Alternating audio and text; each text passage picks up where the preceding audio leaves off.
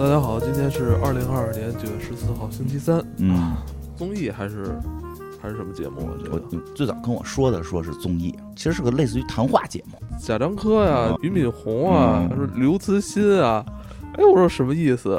啊后来你跟我说，好像就他们在一起聊天儿是吧？对对对去探讨一些科幻话题的这个内容。对这个对说要拍的，就是要拍的时候，觉得可能有些东西，呃，科幻的东西，因为这是第一次尝试，然后这个大家我觉得这个这个节目的形式都是比较开拓性的。啊，对对对，就是说里边是不是加个短片，让大家对今天讨论的主题有一个视觉化的感受？不要回答，嗯，对吧？对，节目形式相对新颖一点嘛，就是这个可能出其不意，大家没有想到，反正节目形式也比较新颖吧。然后这个大家可能也在这个这个呃去摸摸索阶段，因为毕竟是这个现在第一个这个科幻的这种类相相关类型的东西啊，相关类型的这种谈话节目吧。其实说实话，做这期节目我还是这个。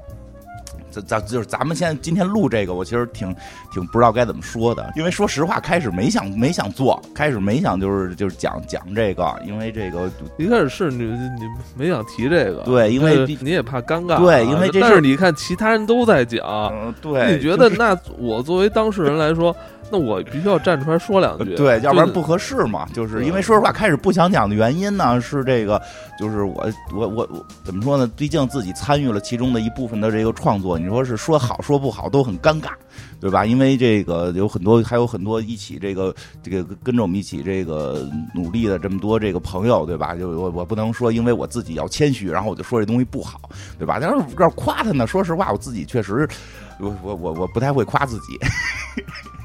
尤其是第一次尝试去做这个做做做这种就是这个短片的这个编剧，其实我我自己也是还是这个经验不足啊，这个所以开始就说不聊了，不聊了是这样，这部这部这这个这个节目是每期有一个谈话主题，然后在呃主持人跟嗯。嘉宾在进入这个谈话主题之前，对。会看一个相关的一呃个一分钟的短片，对科幻的短片，一分钟的科幻短片，这个短片就是就是本期这个谈话主题的内容。对对对，这对这个是最早那个。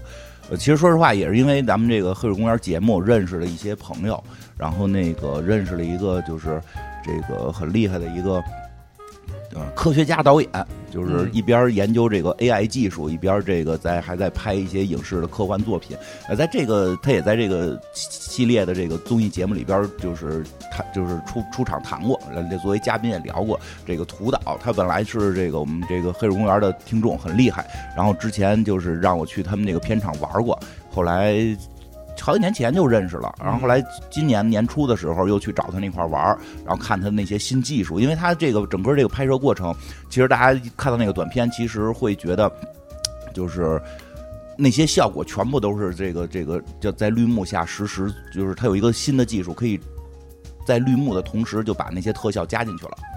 啊，那个技术还是比较比较新颖的，然后这个呃，所以成本就会好控制。因为开始其实说实话，到到整个这个操作过程中，其实大家讨论的很多时候是成本问题，很多时候成本问题。因为你你想弄一个科幻的一个布景，其实还是很贵的，对吧？用它这个技术就可以相对比较便宜的去去完成。哦，比如像第一集这个、哦呃，有关这个回地呃回地球过春节的这个对对对，内容哈，对，像这个什么这些这个建筑啊，或者说外边的这些外景啊什么的，就是因为它可以去反复的利用，变成它的这个数字资产，反正就是嗯能够才能有机会实现这个短片，因为这个短片费用非常非常之低。非常非常之低，正常情况大家可能不会想象，我也不能说具体价格，那个价格大家可能就会想的，不可能去拍出一个东西来的，就是因为有了这个技术，这个所以这个导演这个图导呢，就是也是也等于是我们的听众朋友，然后那个后来跟我关系挺好的，说哎说的最近优酷说可能想弄这么一个节目，说需要这个短片，问我有没有兴趣，后来说可以呗，就就聊聊呗，然后就认识了这个片儿的这个制片。轴轴，然后还有这个总导演丁嗯丁导，还有这个执执行总导演这个文导，然后我们主要实际上我在整个过程中是跟这这几位朋友一块儿去沟通跟聊的，所以其实从挺早期就介入到了这个这个就是选题的时候，其实就已经去介入去聊了，还比大家聊的还是比较开心的，所以后来就进一步的去参与了。那个，其实说就聊聊这些里边挺有意思的事儿吧。其实就啊第第一回我们见见就是就是那个我见到这个制片人还有这两位总导演的时候，其实那一天还挺有好玩的，就在三里屯一个咖啡咖啡厅见的。然后当天其实就是大家可能因为之前也通过电话，其实会觉得能聊到一块儿，然后就坐在这块儿就说，哎，我们现在要做一个科幻的综艺，然后想去做一些这个选一些主题，然后这些主题我们需要一个短片去展现，能够体现出一些矛盾点，对吧？因为毕毕竟就是开始我们的设想并不是拍成一个说就本期主题的一个一个。这个讲就是只是讲述本期主题内容的这么一个科教片儿，而是有一定的故事情节在里边儿情。节，对情节在里边儿。然后那个，这第一个定下来的主题其实就是这个片儿的这个第一集，这个系列综艺的第一集，这个叫这个就是俯瞰地球，这个啊。哎名字啊没注意到啊，根本没注意到是吧？就就是我们这就是我们内部吧，就是叫俯瞰地球。其实当时是想什么呀？就是说第一期肯定会有这个刘慈欣老师这个参加讨论，所以就是别别讨论一个，就是还是希望讨论一个比较这个星辰大海的事儿。因为我们后边其实你会发现主题很各种各样，各种各样。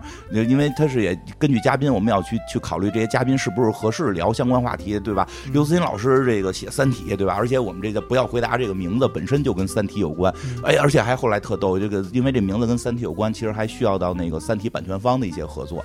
然后那个后来去开会的时候，版权方那边的一个负责的一个一个小姐姐也是咱们听众，哦，然后之前也加过，还加过我微信。后来突然有一天跟我说，哎，我怎么在群里看见你了？哦，就这个那标题名字也跟《三体》有关系，有关系，有关系。那个叫那个 V Vicky 小姐姐。然后后来呢，我们这个就是说第一个主题就想聊一个跟太空有关的，嗯嗯，然后后来就是说，而且我们还是希望能够让让还原到人本身，就是就就是这个是在一个科幻主题下的人的本身的一些这个感受。然后当时反正聊了一些主题，其实大家很快就会觉得就是一个主题，大家觉得可能很好去。就是很有意思，就是说，如果我们去了火星，还回不回家过春节？嗯嗯，因为聊的那会儿吧，哎，好像真是春节将近，嗯就是正好是这个春节快到的时候，年年初嘛，春节快到的时候，大家都在那块儿聊，说，哎，你就是特别好玩，是旁边有那个别的吃饭的朋友，就是后来他们看我们的眼神特别异样，因为。因为我们开始就是他他在他在听我们说，就聊到这个回家过年的问题，说哎，你说到底会不会回家呀？说现在可能对于家乡的认知也没有那么强了。说对呀，说你看咱们在火星已经已经住已经这个出生就在火星了，对地球没有感，就是就是大家讨论特别认真，就好像真的是一群火星人在这块讨论该不该回地球，然后周围人就看我们的目光特别异样，感觉我们像一群疯子一样，那个。整个后来就是每每一期都会开好几次会，后来特有意思，就是每次开会的时候，他们就是都开到中间会停，说的说大家停停吧，觉不觉得大家在说梦话？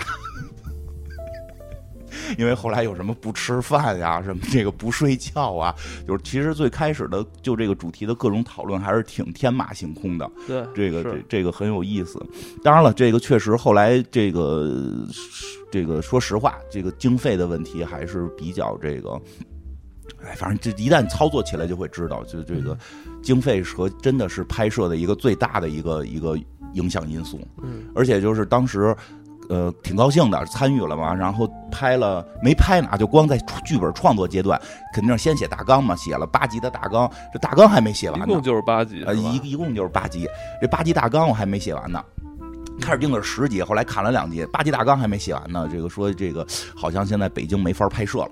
嗯那个当时的那个今年上半年年初的情况嘛，说这项目可能就要停了，大家算算手头到底干了多少活儿，然后那个干了多少活儿，等于是给给你补多少钱呗，这项目可能就要中断了。哎呦，当时觉得也觉得很可惜，因为主要也没有多少钱，就觉得这个项目很可惜，因为。那会儿我还只是在写剧本大纲的那个阶段，其实还没有到拍摄阶段，觉得就就这个 自己可算有一个能够这个这个让自己做一些挺喜这个挺喜欢的这个事儿吧，然后哎突然一下被停住了，后来也就没再干。哎，后来突然有一天说说，哎，后天开拍了，那剧本写怎么样？哦，因为随着那个 一些政策的变化，他那个当时那个拍摄就是很很很波动。经常是说明天拍，然后明就是就是不至于明天，就是下周拍，然后下周说不行，下周现在又停了，又不能拍，所以就是断断续续，断断续续，然后那个剧本在创作过程中，也就是一停滞，然后再再去写，然后可能再停滞，然后在这个过程中，其实遇到最大的问题就是有没有钱，因为这个也需要这个资金嘛，对吧？需要资金，所以这个。在当时那个情况，你能不能上映，可能都都还不是很确定；能不能拍摄，都不是还不是很确定。其实很多广告商对于这个就是投钱这个事儿，还是挺就是挺这个观望的啊。这幸亏是我们的那个制片人姐姐，确实是比较能干。因为我不不用我去谈啊，所以每回都是她跟我们说：“哎呀，最近又谈了谁谁谁，这现在有什么什么情况哎呦？”就是你就知道，就是这些。哎呀，真是。各种各样的要求，有各种各样的要求，这个还是这个等了一段，最后终于是有了这个所有东西都到位了，才后来又进一步的去去拍摄，去把剧本完成，去拍摄。然后也比较有意思的是，那个其实这到剧本层面，就是我开始我写完大纲之后，然后到剧本层面，我不是特别擅长，因为也没写过，也没写过。然后就是这个说是这个。要写到具体对话嘛，然后说找周围朋友帮帮忙，然后找了这个伊莎跟白马，我身边就这点朋友，他们那个因为白马以前要学编剧的，伊莎以前也是这个相关的，这有有一些这个经验，然后这个挺他们还是挺帮忙的啊，但我也给他们钱了，然后这个把这个对话部分完成，而且像伊莎还特认真写的这个。还挺慢，就是，但是他对自己要求很高，说每次写的时候，我们这剧本开始说是可能就五五分钟，啊，他写五分钟，他可能先看好几个小时相关的一些资料、一些影像，然后这个五分钟不是一分钟吗？对，后来剪成一分钟了。所以这个开始设定是五分钟的短片，最开始说的是三分钟。我们在开会的过程中，大家觉得，哎呀，这些故事太好了。这些故事太好了，能拍一小时。说咱们干脆就改五分钟吧。然后后来等到正式拍的时候，说不行啊，钱不够啊，咱们这个还是给压缩一下吧。所以确实有点短，这个是是那什么的。所以这个我会代表这个主创团队，希望能够下第二季有更多的这个投资，因为他们说第二季还带我玩，希望第二季能有更多的投资，能够去做得更好吧。然后那个。其实我想，就是今天可以聊聊这几个有意思的主题吧，因为那个就是拍摄过程中也有很多这个限制，我觉得就是还有更多，其实我自己的一些表达，其实想聊。哦，就就这，其实第一个其实也就可以聊聊，我觉得挺有意思的。第一个话题，因为当时我们想到的是这个这个什么。呃，想去聊一个关于未来这个星际探索的话题。嗯，你说说这个第一个短片。嗯，想聊一个科技科这个未来探索的问题，但是我们又想把它回到人本身，就是我们现代人能有同感的一个一个感受。就当时聊的时候，大家就想到，因为临近春节嘛，就想到外星人还过不过春节？就不是这个外星人了，就是这个去了外外星居住的地球人还过不过春节？他们对地球到底会是一种什么样的一种认知？其实，因为这个感受也是从我自己的一身感受感受来的。因为你看，其实大家都都会觉得，哎，金花是个北京人。其实我我爷爷就不是北京人，我爷爷就就就本身我从小跟我爷爷爷爷说话，我爷爷就说不了就是北京话或者普通话，他一直说的都是山东话，他是济南人。我的我爸应该算在北京出生的，但是我的姑姑就还是有在这个济南出生的。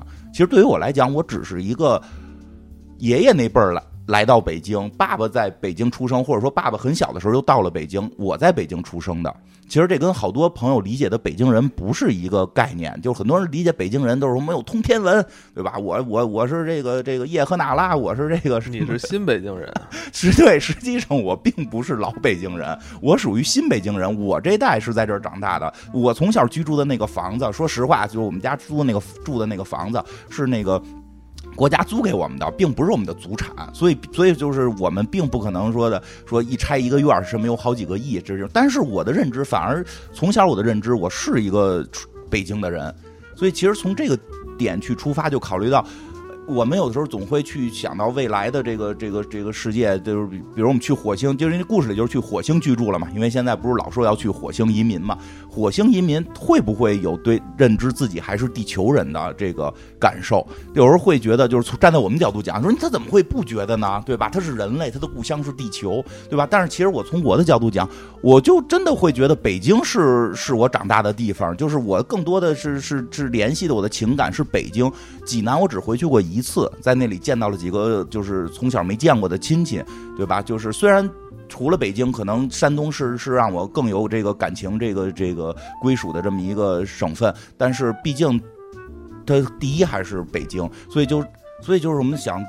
到就是以我自己，所以这个故事其实看就是是有一个科幻的一个一个这个架构，但是但是实际上写的是一些我自己的我自己的一些感受，就是我的感受。我就想，如果我在我的爸爸就我的爷爷是以前生活在地球，然后他到火星，他因为各种原因到了火星去生活，然后我的父亲。要么是小的时候到的火星，要么干脆也就是在火星生活的。我就是火星的，就是我是这个第三代，就是火星移民第三代。其实我相当于属于山东来北京移民第三代。那么他的感受还会不会感受这个这个这个这个自己会是？地球人，其实我的感受可能就会弱很多。我所以这里边就设定了一个很重要的，就是这个这个男主角是一个男孩，就是一个男的这么一个一个青年人。这就是你啊？哦。对对对，差不多吧，差不多吧，差不多。不是这两个人都是我，这两个人都是我，这两个人都是因为我关于我的一些想法嘛，就是我不会认为，就比如说有一天我爸非跟我说，咱们得专门挑了两个戴眼镜的，认为那应该是你。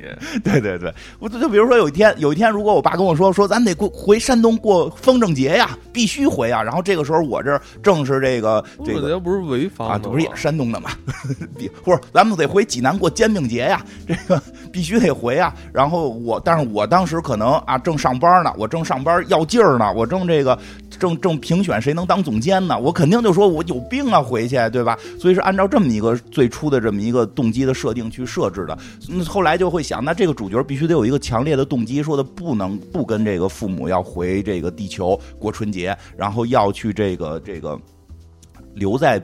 留在这个火星，要从事一个对他很重要的事儿。其实后来很有意思，我就想到了，就是那其实人类到火星也还不是头儿对吧？还可以更往。更往这个去，更往外去探索，就是就给他设定了一个，就是他要去木卫二探索，就等于是这个这个领导给给，因为他工作的好，领导给了他一个任务，说你可以去作为人类第一批去木卫二探索的这么一个成员，因为木卫二也是在我们这个银河系里边说可能有很有可能易于人类生存的地方，对吧？所以其实写其实说实话写的时候还是相对比较认真的去。一些这个地名啊什么的，还是去进行了一些考量的。说，哎，那就是说，可能要就是从这个人的角度讲，就是地球跟火星本来就都是人居住的。虽然虽然说从他爷爷那辈儿讲，可能火星是一个新星球，但是从他在在火星出生的，所以他肯定会有更远的想法，他就想去木卫二。然后这就从这么一个设定。但是这个爸爸呢，爸爸是什么呢？爸爸这个角色其实也是我，我也是按照自己的一些这个。人生经验吧，就是其实爸爸回不回地球过春节，他也不是很在乎，因为他也对地球其实就是可有可无的这么一个这么一个感受吧。但是有一个很关键的，这爸爸还有爸爸呢，所以这个故事设定里边是这爷爷要回地球，而爸爸的困扰是，作为他爸爸要回地球，你又不能不孝顺，对吧？所以就爷爷就想着是一家团圆的回地球，所以就是。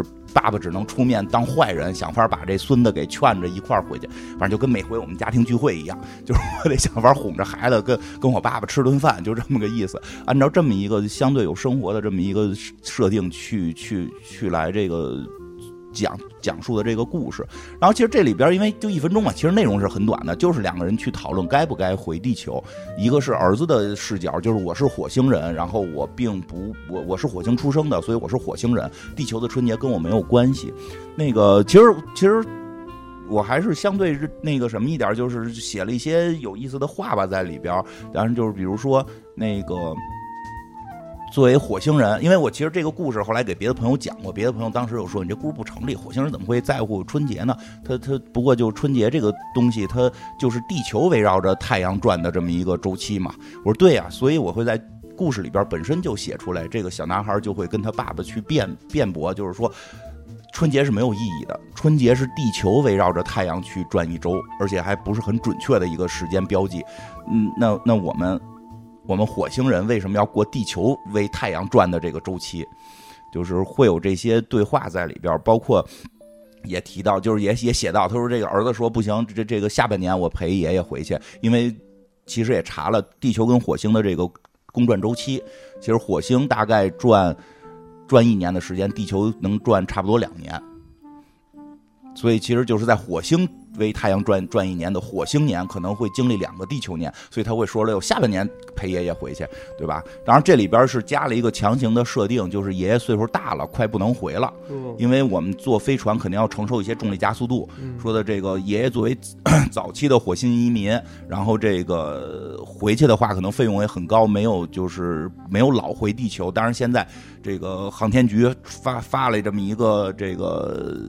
通知说到一定岁数，你的那个骨骼密度承受不了这个重力，就不能回了。所以爷爷想赶在这个岁数到之前，最后回一趟。到下半年，爷爷就到岁数了，可能都到 八十岁了，就去不了了。所以这个爸爸就是说，呃后来这个再往后，其实就是进一步的去去去去加了一些我还比较喜欢的部分，就是儿子会很质疑爷爷为什么要让我回去，对吧？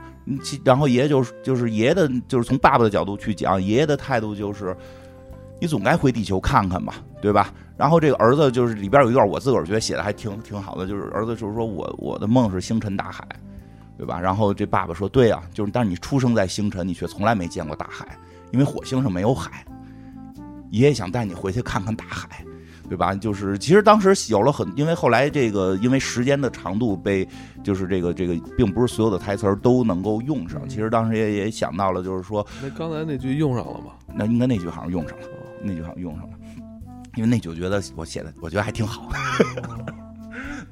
对吧？所以就是这个，当然了，其实这个就是当时拍这个短片的时候是有一个相对我们的一个目标的，就是这个目标就是说这短片没结尾，这个短片一般都是出现一个问题，然后好让嘉宾就着这个话题去讨论。哦阅读理解，所以其实我觉得效果还是达到了，因为这个那一次那一场的讨论就是就是这个像大哎，刘他们这个谈话的这个嗯，这是一个棚还是你一个棚哦嗯？谈话的地方不是那个三维的什么那个？啊，也有一部分。哦，也有一部分。那个那个江我江其实大刘就是就是后来态度很明确嘛，就觉得就是回地球这个想法其实就没有什么太大的意义嘛，嗯，就觉得这个就就是就是应该都好像不是。就不该不该出现的这么一个我想法是，但是你看另外一位老师其实挺有意思，另外一位老师就说的，其实也可以稍微感性一点，因为毕竟陪爷爷回去嘛，就是这是有一这么一份儿，哎，你就是说说不太好了，因为觉得因为我回爸就是一般回去过年都是为了见亲人嘛。啊你跟你你他他跟他爷爷就是再找个地儿。就是 happy 一下是吧？过个节就完了，嗯没必要回去过节。有时候这种情你不是，为了回家的概念，不就是为了见亲人吗？嗯，其实有只要你们，你你只要能见着你的亲人不就行了吗？他是有时候回去是看故土嘛，就是看看就是你的故土什么样，看看大海，别老看星辰，也可以看看大海。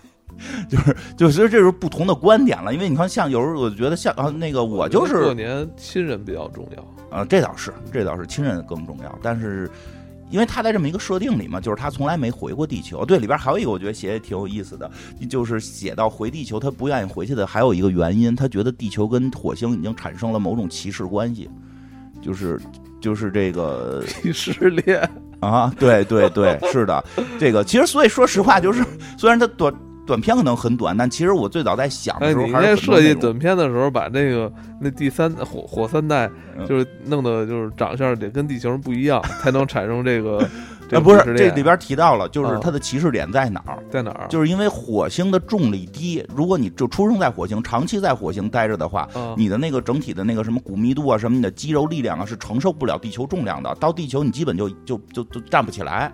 所以哦所有这些就是里边特意写到，就是他爸爸问了，就是说你你周围同学都回过地球，你怎么不回呢？他就说，哦他就说我朋友回了，他进体他身体不好，对，到地球只能坐轮椅，地球人还给我们起外号叫火星瘫，哦，对吧？就是这这那我觉得他也别回去了，太他的回去都坐轮椅，他爷回地球也别碎了。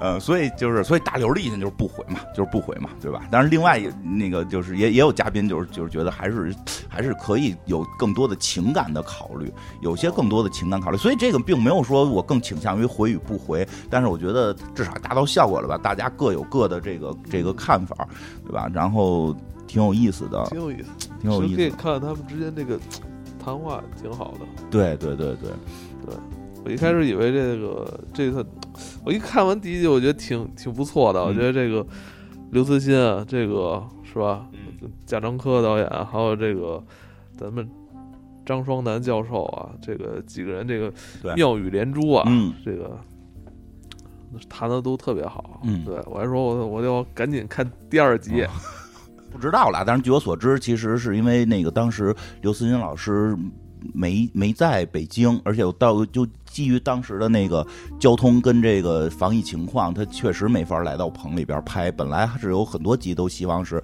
刘慈欣老师来参与的，是他因为来了之后先隔离十四天。对都因为你看都已经叫不要回答了嘛。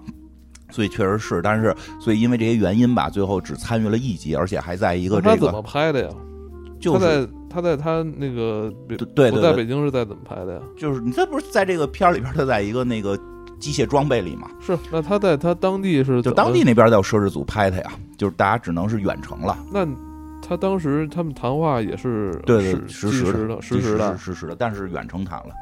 哦，那有延迟吗？那具体这就不知道了，应该这边说话得顿一秒。不用，没有那么远，没有那么远。那那个央视那个央视体育频道，他们外外拍不是那都到外国了嘛？到外国才这边得等等一秒，这边再点头。到外国了才那样的，大家都都在都在国内还不至于。然后那个嗯这这是第一集了，其实后边有几集，其实我可以也可以聊聊。那个其中有一集我后边那个俞敏洪那期我也特别喜欢。那对那期我也比较喜欢，但是那期，俞敏洪也老跑题，对，就 是聊着聊着聊着聊着，经常经常把贾樟柯带跑。呃 这不就是谈话节目的这个这个乐趣嘛？咱们的呃节目不也聊着聊着正好又赶上那个俞敏洪好像。因为他自己的事业上的一些问题，好像也发愁，然后他自反正说这科幻的事儿也会引到新东方。这个其实这我觉得这是这节目有意思的地方，就是聊着聊着就洪可不管你们对前面短片是什么，反正上来我我说两句，我就要把我想说的话都说出来。对，就是聊着聊着就聊跑了，但是这才有意思嘛，就跟我们节目似的，不也都是聊着聊着聊跑了吗？哎，怎么着？你要是进入到第三集了吗那？是第三集吧？是不是第三集吗？睡眠啊，对对对对，其实这集我个人哎，是这集那封面做俞敏洪在上面，我感觉 要讲课了。也以为是新东方的节目呢。嗯，其实这集我个人还挺喜欢的，但是确实这集出现了一些这期节目其实谈话氛围其实跟第一集其实挺大不同的，有很多观点上的碰撞。对，然后那个这期是那个俞敏洪老师跟这个刘佳老师作为嘉宾，然后贾樟柯导演还是这个主主持。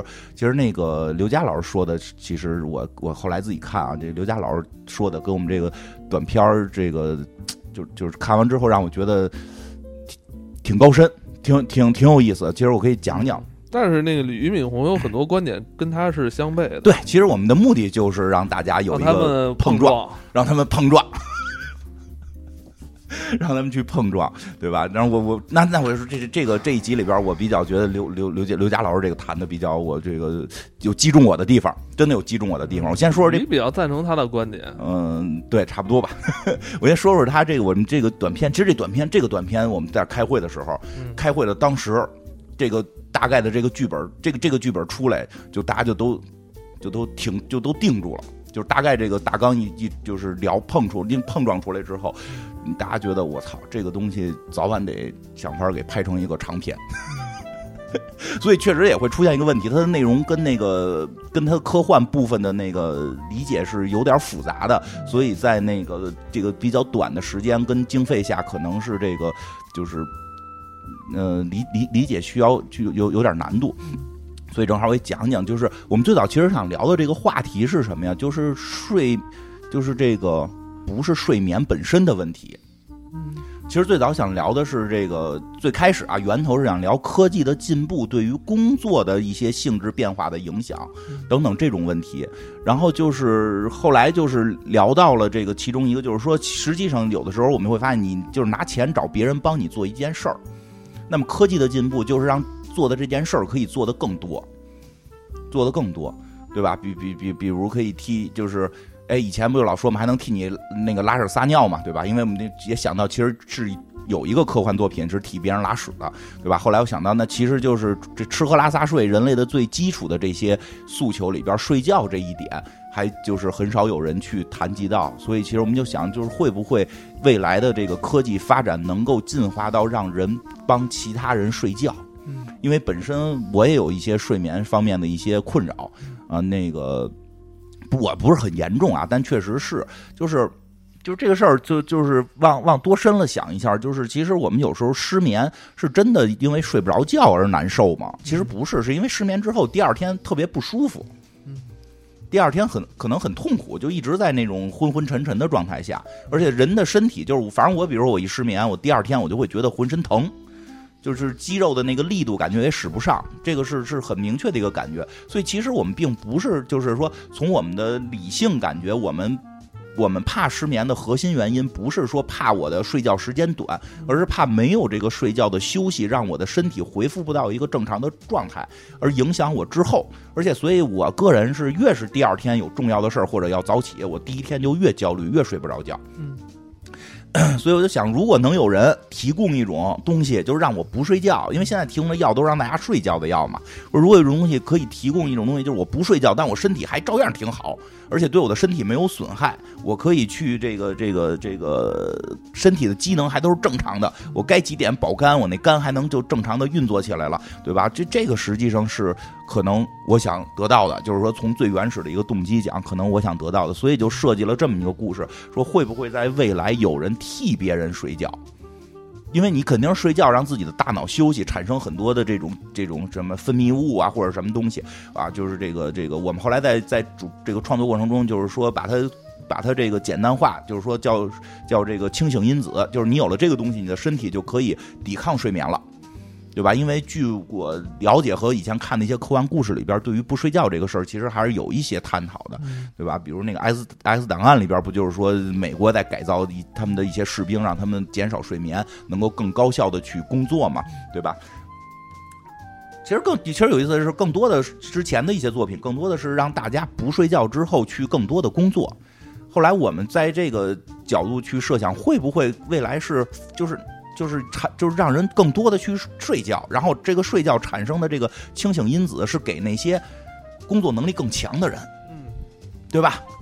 你你你你你你说像我这个，比如说咱们现在需要去搬砖，我这个身体板，你让我不睡觉毫无意义。我可能搬两趟，我手就抽了。我睡不睡觉意义不大，因为我的身体扛不住这份工作，还不如我替那些能能扛得住工作的人去睡觉。我替那身强力壮的去睡觉。我睡觉完之后，对吧？我这 我这睡眠，你这要替人睡觉啊？你是说买人家的他妈睡眠吗？不是，就是说，就是我可以，就比如这设定啊，就是我可以替他睡觉。我睡睡完之后，我产生一堆这清醒因子，然后清醒因子从我身体里抽出来给他。他就你来睡，人家不睡，人家不用睡，人家身体还特好。但是我那个这个设定里边，其实就是说我我抽完了我的清醒因子，我就继续困，我得继续睡。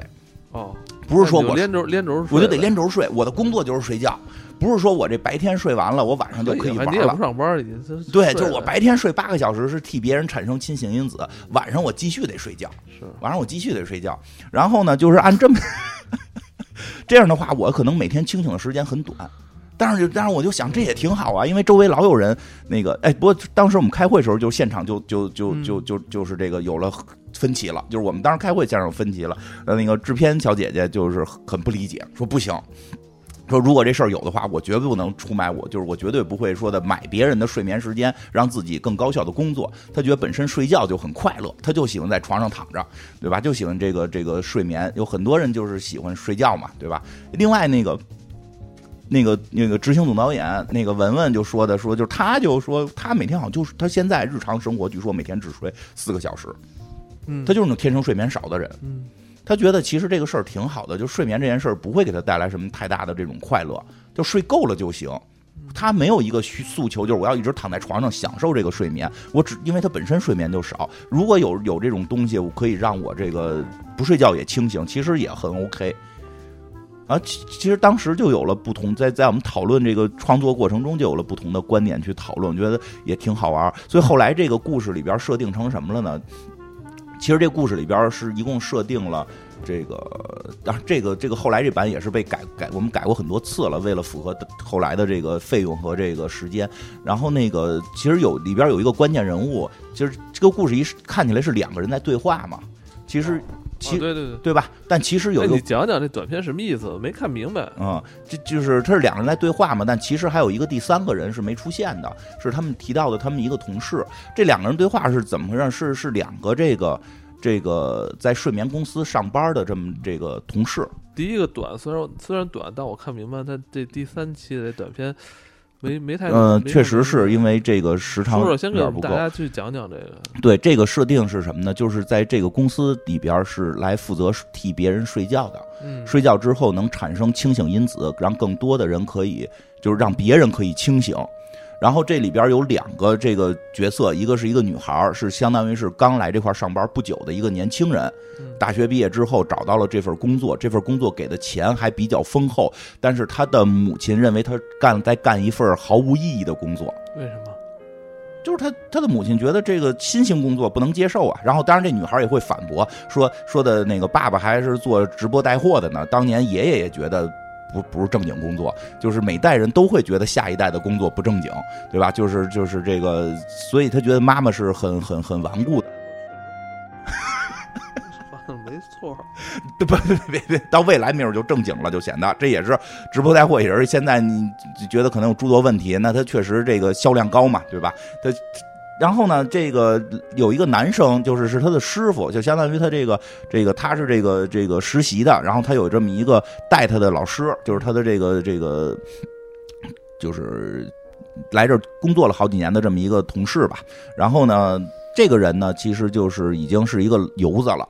就是这上班上油了，他也是负责睡觉，替别人产生这个清醒因子的。然后这里边其实一直就是在说两个事儿，一个是这个女孩认为自己的工作很有意义，就是说只是妈妈不懂我，我的工作很有意义，因为我没有办法去创造更更高的价值，那么我选择替能创造更高的价值提供更多的时间。因为我看弹幕里边有有有有有有朋友其实说的就跟我们最早想的类似，其实说他卖的不是睡，他卖的不是睡眠，他卖的是时间。因为在睡眠这件事儿，就是你一闭眼就就睡了，你一睁眼就醒了，对吧？你其实是你的时间会感觉没了。就是大家这好理解，我日我我醒着的时候经历的时间长短和我睡眠经历的时间长短是不一样的。都实际他实际他卖的是时间，他就是觉得我的时间每小时能产生的对社会价值是远远不如一个科学家、一个工程师、一个企业家不如他们的，可能搬砖都没有那种有有有劲儿的大哥厉害。那么我为什么不把我的时间给到他们？我还能够赚取一部分的钱，形成社会的这个创造价值的最大化。但是这女的是他的工作人员是吧？这女的就是负责睡的，就是他们就负责躺里就睡就行了。哦哦，我以为嗯啊，我以为这两个人是这家公司的工作人员，啊是工作人员，他们的工作就是睡啊。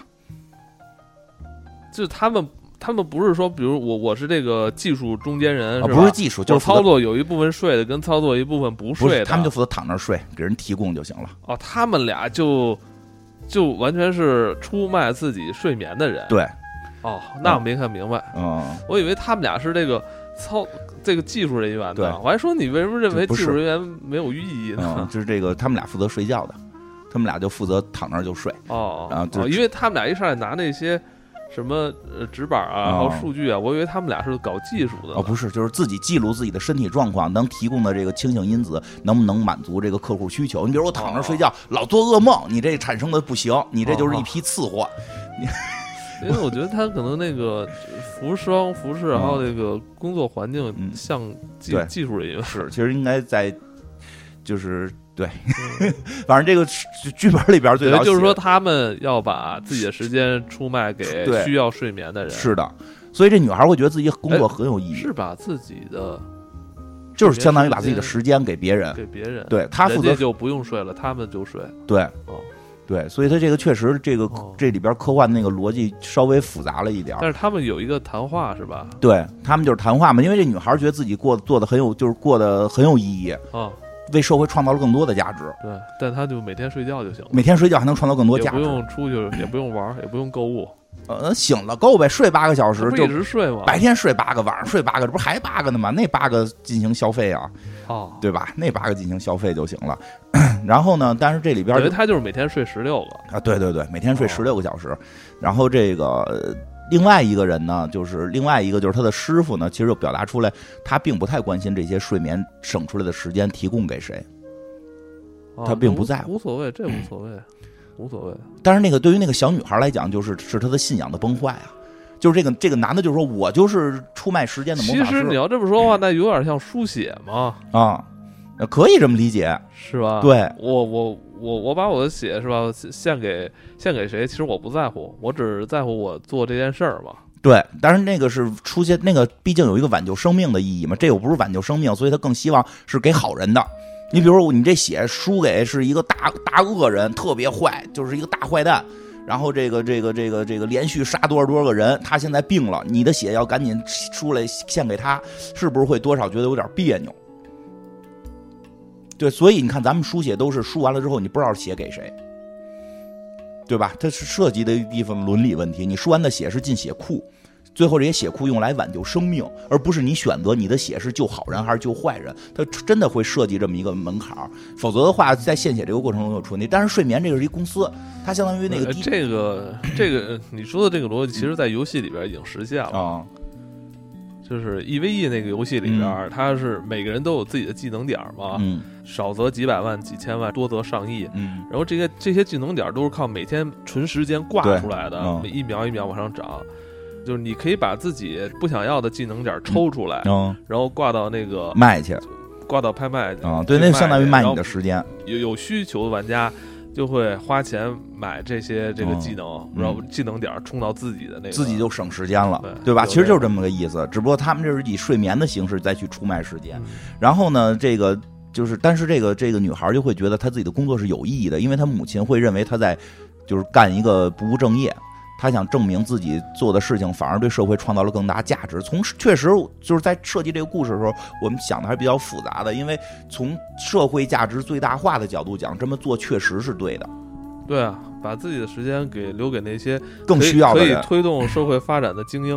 对我可能醒着这八小时，有四个小时还在摸鱼，对吧？不如我睡下去，然后那应该就是有那些不需要睡那么多时间的精英啊。张朝阳不说了吗？啊人每天就睡四个小时对呀、就但是你比如说，有的人他有能力，但是他就是天生睡眠时间长，他需要睡，他他需要睡八个小时，这不就干不过这个张朝阳老师了吗？怎么办呢？哎，这就花钱买四个小时，嗯，是不是？甚至我可以买八个小时，我二十四小时不睡觉，我这不是不是就能超过张朝阳了，对吧？有那种人家能力很强，有人那种能力很强，但是这个睡眠要求太多的，是有这种人嘛，对吧？所以，但是那个男的那个人就相当于是在这个公司工作很久的一个游子了，他已经看透了。他就哦他就是说，爱给谁给谁。这个时间其实大概那意思啊，就这个时间其实不会像你想的是真正给到那些为社会做出贡献的人手里。哦，啊，因为这个这个后边会有一个有一个扣，就是这个这女孩后来就是说，她要每天检查自己的这个这一样嘛，这个。呃人家也不算是油子，人就是就是理性看待理性看待。就是我来说挣钱的。你以前给人做网站，那你也不在乎这个网站应应用到什么地儿啊？对对，其实就是其实其实它是一个职场的一些话题。这个，这个男士就是说我来这是挣这份钱的，这是我的一份工作。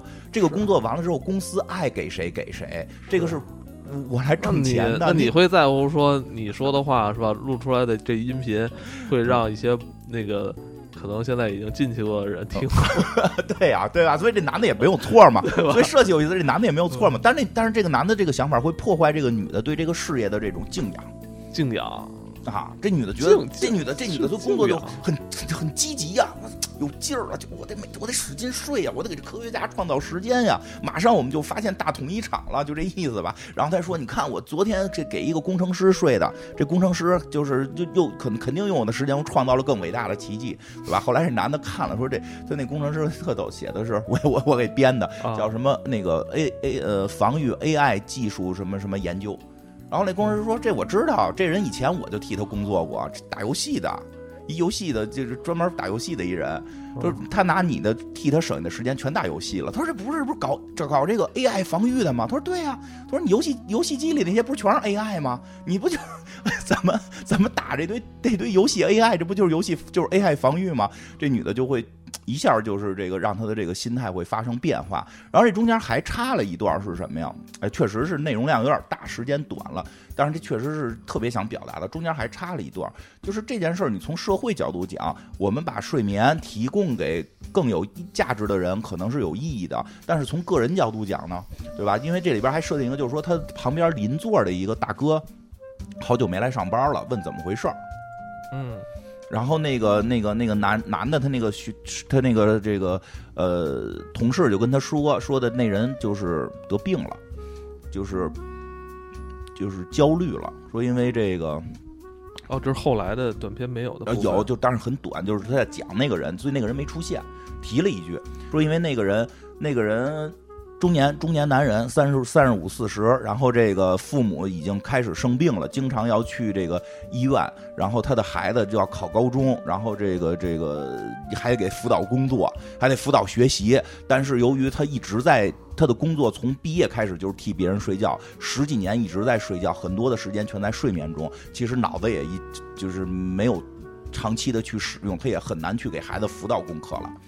所以他的焦虑就会被放大，最后导致出现了严重的失眠。他白天没法睡觉了，晚上也没法睡觉了，这个人就睡不了觉了，就是他进入了一个焦虑状态了，他就没工作了。嗯，这时候你会发现，其实他要想能够干这份工作，他得不能失眠。嗯，但是这个时候公司就没法再用他了，因为他的各方面的中年焦虑跟压力变大之后，公司就只能让他走人，然后他就。就是这个人，同时就是后来也问说，那他为什么不提前去干点别的呢？他说，因为他的长期工作是睡眠，在睡眠过程中他没有任何技能的提升，他唯一提升的技能就是睡觉，就是睡睡得快，睡得香。他对于他个人来讲，可能会被限制死了。所以最后这个结尾是这个男的说他要离职了，就是他要离职了，说因为。因为他最近升职没升上去，他也快三十了。如果到不了管理岗，他这种睡眠可能睡到三十五就没工作了。而且他到那会儿可能还失去了所有其他的工作技能，只会在这一件工作技能上边去去去去深耕了。但这个技能放置社会好像又意义不大。然后他就说要要要要辞职，然后要去那个做别的一些更多的事情，然后让这个女孩去替他完成这个这个在这个睡眠界得到流动红旗的这个，就是替他们这个部门争光。这都是短片没有的吧？嗯，有，其实但只是很只是只是没法去展开的去展展示，只是一两句话提到，所以。对，所以他确实是有点费劲，就是就是提到一两句，我只不过是就现在有这个机会能把它展开，因为开始这个故事还是比较长的，然后这个开始这个故事的设定是比较长的，所以这里边真的，我刚才说那么多，其实可能每一段只是一句话点到，啊，就是这个这个，但是这个故事真的我自己还是挺喜欢的，因为还这这个这个。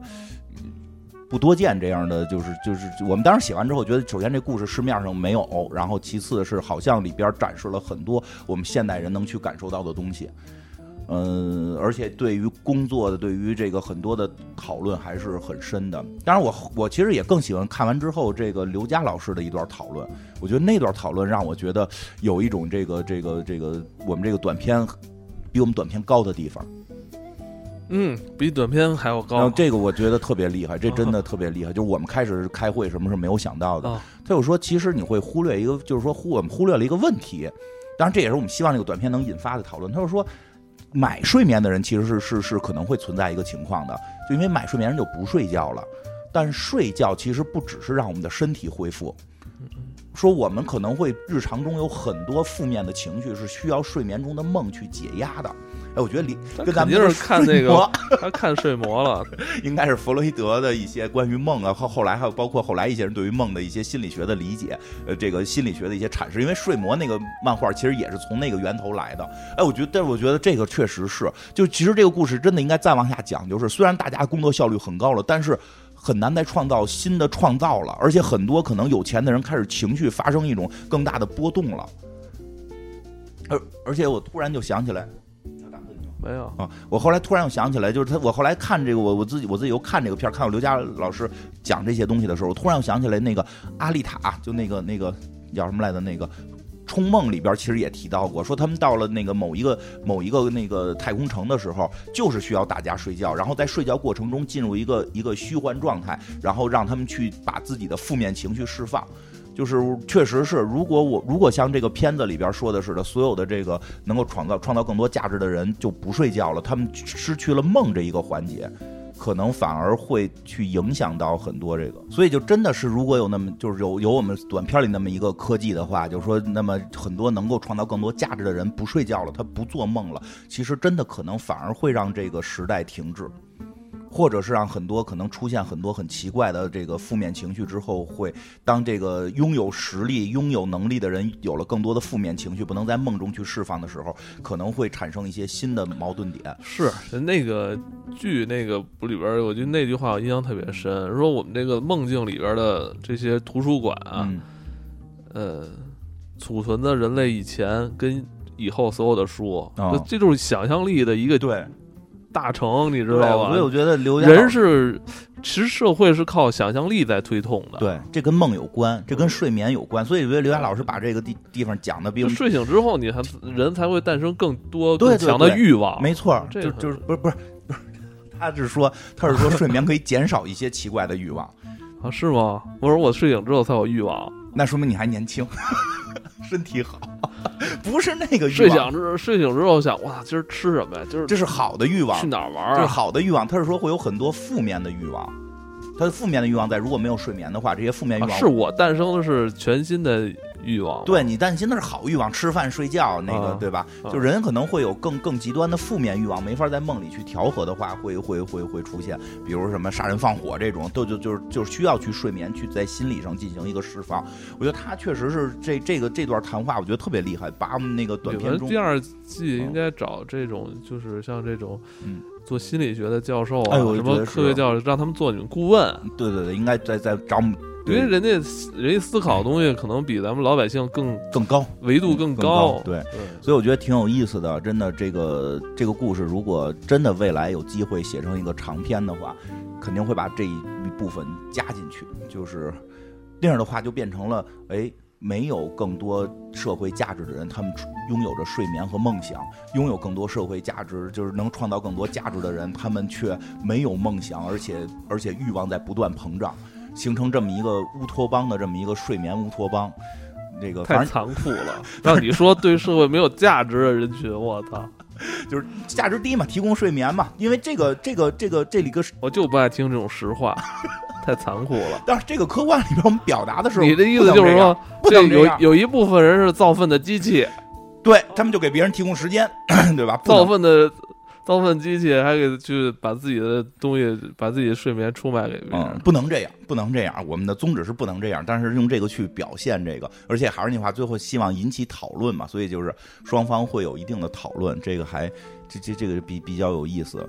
然后那个我再再讲，就再说一个吧，因为一共八个嘛，多了。不是就是说让我看这俩吗？再随便再说说一个，咱们那个差不多了时间。后后来你就不让我看了啊？因为不让你看，后头还有一个挺好看。啊，还有一个挺有意思的是那个，就是我每次看我说看，你说不用看，不用看，不用看。啊，怪尴尬的，是。吧？有种最第一次，有种说实话，不用看，不用看，听听我说，听我说就行了。节目听我说就行了。那你今天做做这期节目，还是要鼓励听众去看啊。不，听众可以看，听众可以看，听众可以看。那个听众应该去看，挺好，挺好的，挺好。因为他们后边确实很多谈话。因为我觉得啊，挺有意思。就是不要回答这档节目啊，我觉得还是有别于其他这种网综啊。对，就是这些找来的嘉宾，其实质量都或者说在谈论这些话题的时候，这么专业的谈论这些话题的这种谈话质量非常高，我觉得确实特听就听他们聊天啊，特别上头。嗯，比如像这个刘佳老师跟那个俞敏洪老师，是吧？他们俩之间很多其实看似就是很相悖的一些这种讨论。其实很值得，很值得深思。我觉得这不像一般谈话节目，都一顺边的说，是吧？那没意思，是吧？对对，而且我看他还能看到他们俩之间可能有点小尴尬，好像不太熟吧？他们俩不是特别逗。我看出弹幕说又是什么那个一文一理啊，就是因为好多话题，它是一个就是理理理，就是理科理性理科专业的，他从一些技术，从他的一些认知，还有一个是相对文科尤其是第一期，还有那个好像一美院的一个老师吧，那完全就是艺术家的角度。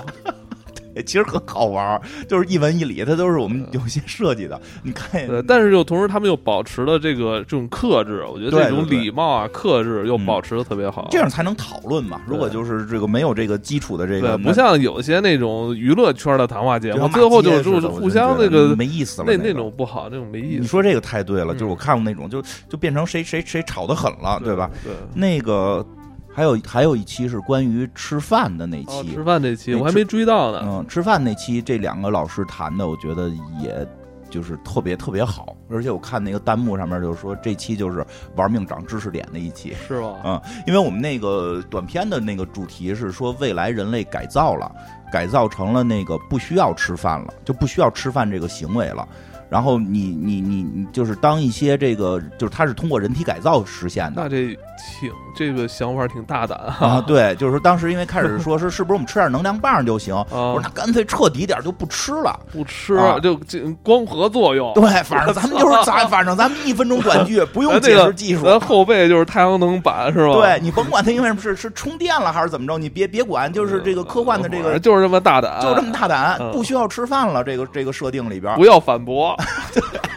我们也不讲为什么不要吃饭啊，当然因为这个这个时间短，也没有没有没有必要去讲。反正就不用是，喝水呢。喝这个喝水可以喝，但就是不是很重要。就是说，喝水喝水只要为了为了玩儿，对，就跟喝可乐似的。有时候也不渴，但就想喝瓶。但是说一旦你进行改造，这是对人体改造，而不是吃能量棒。因为吃能量棒，我觉得很难拒绝对于美食的诱惑。但我觉得人体改造之后，你的身体改造之后，你可能真的对于很多美食，你就没有一种欲望了。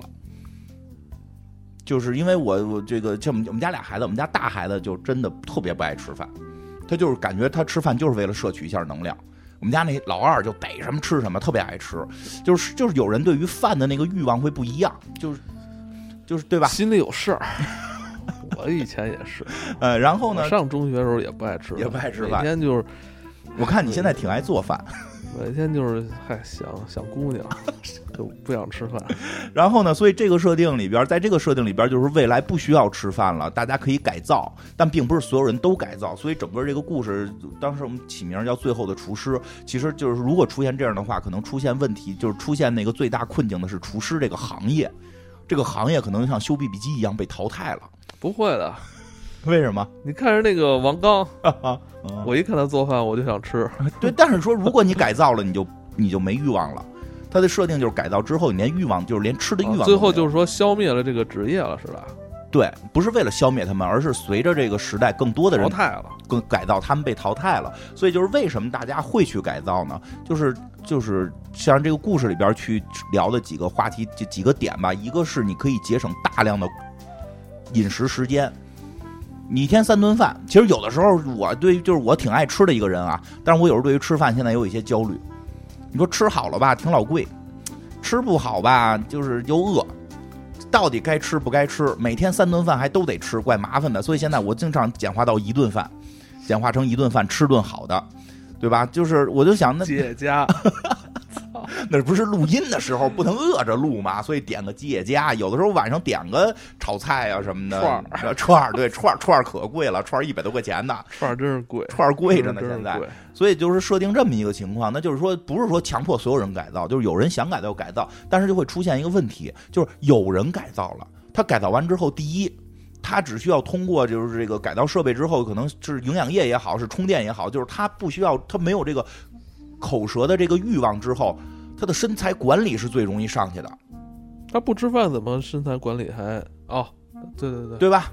就是就是就是我打针就完了，或者或者或者我我输液就完了，我需要什么也得练，每天往哪上？你要是练健身的话，你就不就是说实话，健身吃的东西不也不是为了好吃吗？健身得多吃。对呀，那样的话，你你想你增肌，你那堆蛋白粉直接就从血管进去了，就可能就直接从你那个改造设备啪一摁，蛋白粉咔就打进去了，你也不用，因为。你本身吃它，你也不会觉得它多香。明白，因为这它这个设定，咱就不纠结了。反正就是未来是这帮人通过不吃饭，然后就省了很多这个困扰。对，就是第一就是你的身材管理好。省首先省了时间，然后也不用太在意身材这个问题。对你，对对对吧？就是达到自己的标准。明白，这是设定，这是设定。就是在这么一个情况下，在这么一个情况下呢，就是说这个厨师这个行业就越来越不好干了。然后这个一个很大的这个这个餐厅里边，最后来了一一个客人，就是这个厨师的这个常客。其实这个设定里边就是这个常客就是准备去改造了，准备去改造了。就是原设定里边，我们是希望这两个人都相对更更富态一点。你说你的为然后呢，这个这个。他改造的原因是什么？就是他依然会，就是这个想去改造的人依然觉得食物很美好，但是他已经被卷的不行了。你想象一下，你的办公室里边全都是一群不用吃中午饭、不用吃晚饭，每每天比你多出三个小时的工作时间的人。我觉得你说这倒是挺现实的问题啊！就现在厨师确实也也也挺也不好干，对吧？我中午出去吃个饭，我吃等四十分钟，吃二我吃十分钟也亏得慌，我吃二十分钟干一小时出去，然后我再来来就是去吃饭的路上，这不是前后就耽误出俩小时来嘛，对吧？那办公室里那人俩小时在办公室里一直坐着，可能屁股上插个电就充满了，一边充着电一边在那工作，你说老板喜欢谁？所以这大这这就是一个卷，其次就是你出门之后，哎呦，谁都那个身材倍儿好，就你这块儿一一身肥肉，对吧？我就我，对吧？你这别人老觉得你不自律，对吧？现在因为现在有这么一个状态，就是说你胖吧，很多人会认为你不自律。你看我，我就健身，我少吃饭，就叫什么管住嘴，迈开腿，我我就我就我就瘦了，对吧？啊，你是什么意思？你在影射我？没有啊，没影射你，你又不逼着我减肥，但是老有逼着我减肥的朋友嘛，对吧？但是，但是，但是，实际上每个人的那个身体状态不一样，他对吧？就是这个，当然，确实我也承认，我迈不开嘴，也闭不上嘴，对吧？但是就是说，是不是在这个恋爱市场上也可能会受到一定的挫折？嗯，对吧？而且更关键的时候，这个时候大家就会就会，往往这些事儿会提。在谈恋爱过程中会提升到三观认知问题，认为你跟我三观不合，你是一个不自律的人，就是哎，这就是胖瘦，爱吃一口这个中国美食，怎么就变成我他妈跟你三观不合了？其实这这个这个表达了一些这个东西，所以这大哥被卷的，最后导致他要即使很爱吃美食，也被迫要去做这个。做这个改造手术，如果不做的话，他就可能无法去在这个生活，在现实生活中有一个更更好的这么一个生存空间了。等于是他其实并不想，但是被卷成这样的。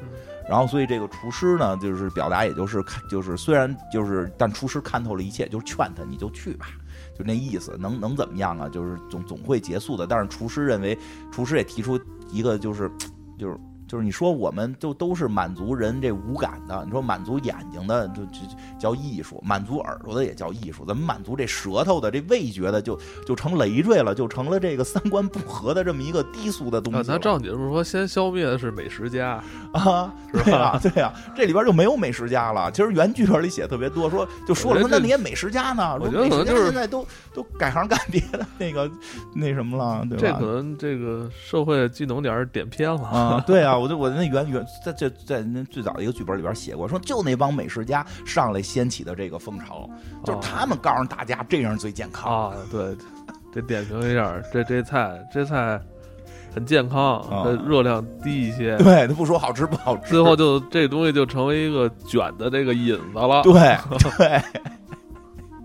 对，其实其实这个是想表达这么一个事儿，然后其实这后边讨论，我觉得就是是让我觉得特别有意思的，特别有意思。这两位老师的讨论，那个尹尹老师的这个叶是吧？对，尹烨老师的这个这个讨论里边提到了，他就是说这个技术现在虽然还不能实现，这个还还有很大的距离，但是他大概能理解，他是就是说，他他离脱离出消化系统，直接进入循环系统。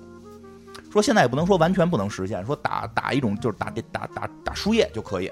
对，因为 ICU 最后都是插管，输液就可以。其实我们对，其实我们可能就是把输液这东西给简单化，就是你身上有一个口，每天都能输，你往那儿一插一个那个输液包，自己就就就进去了，你就不需要吃饭了，对吧？提到一个很重要的点是什么呀？就是说，其实我们可能忽略了整个消化系统人的复杂性。对对对对，不是说你不吃，然后这个营养还进入身体，他说整个消化系统不不一定是只满足我们的消化的这个这个这个功能，把把能量摄取的功能，能量摄取功能是可以实现的。但是你肚子里的一些菌群啊，还有各，就是他讲的很专业了，我觉得不是简单的说的，就是完成一个能量转化。他说很多很复杂的，在我们的消化系统里，你一旦没有饮食，其实可能会出问题。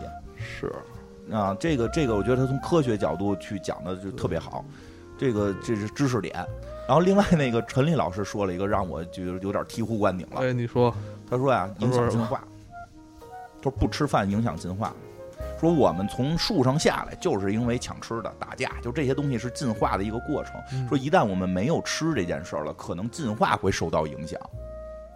哎，我一想有道理啊，因为你就谁都变成打那个针了，你也不会通过吃体会到什么优越感的时候，你的进化可能真会出问题。因为我突然想起一个事儿来，就是不是他说的，但是他提到这儿的时候突然想起来了。你比如那个狼群，它是有社会性的，社会性的狼群，它吃饭的时候，先是那头狼吃那个好的。对吧？就是那堆年轻狼跟那堆最后这个就是快不行的狼，他们只能啃骨头。其实，在食物本身上边是有一种阶级划分的这么一个影，就是动物界的阶级啊，动物的阶级划分和这个和和你和和让你产生欲望的这么一个动机的。如果是狼王得先补充营养，然后有这个更强壮是吧？头脑思路更清晰，能控制能指挥下一场战斗啊！对呀，而且就是你就会变成什么？就是那个年轻狼多啃啃骨头。多啃啃骨头，锋锋利自己的牙齿，哎，对吧？是不是？而且就是说，而关键是要保存欲望。对，老每顿饭都三分饱，你下顿饭还能抢？对，其实这个就是就是我觉得陈老师提到的一个我我联想更更更有意思的一个地方。你说那狼王他可能今儿不饿，但那头一口也得我吃，地位在这儿呢。对，关键得补充好营养，对吧？那上来你让那小的先把那个好吃的吃了，他还有没有欲望往上爬？你不得不说，人就是整个生物的进化是跟欲望息息相关的。这个饮食是一个巨大的欲望点，饮食男女嘛，咱们这古人也都说饮食男女，对吧？这个饮食这个点，如果彻底的就是从欲望这件事被抹灭之后，会不会影响人类的进化？我觉得这个话题真的提的很有很有意思，提的这个很有意思。所以这这这一期，我觉得这个整个对话的这个内容质量还是特特别高的，是吧？我我我这个不错挺好。对吧？所以这个这还有一些其他集，大家可以去看看，还有一些跟很多是跟 AI 相关的，嗯，那个也希望大家能够就多支持我们这个这个节目。不错，这个这档节目在咱们国内之前很少很少能见到啊，就是召集这些这些人来。对，说实话，之前我觉得都看一些那种所谓的科普频道，找他们上来说两句，但是很少有节目能让他们去畅所欲言，就一个。呃，我们身边可能不常讨论的这种所谓科幻话题，去阐明他们的观点，我觉得这个没错。对于他们来说，他们自己有很多发挥的空间。对，说说实话，这是一个我自己觉得挺不容易的事儿，是这是一种就是前边没有的形式。虽然在这个过程中肯定还有很多的遗憾和这个觉得还有改进的地方，我们第二季可以去做得更好嘛。但是就是就是真的是这个整个这个这个。制制片方什么的能够提出这个创意，真的让我觉得很很了不起。因为因为咱们也一直都是聊跟科幻相关的内容，其实我自己心里还是挺清楚，科幻可能还没有是到一个让大众都非常的了解跟喜欢的这么一个状态。然后现在这个节目也算是摸着石头过河，然后能也希望能推动更多的人去喜欢这些科幻的内容。其实也可以看到来的这些老师里边很多都是专业的科学的背景。这些科幻的东西，其实也都是在影响着大家对于科学的这种、这种、这个探索的精神，其实挺不容易的。其实对于我自己来讲，参与这个项目，其实也还是真的觉得挺、挺、挺、挺、挺激动的。那个，但是他们跟我说第二季还带着我玩，然后，然后这个，其实说点自己感受吧。其实这个可能参与这个项目。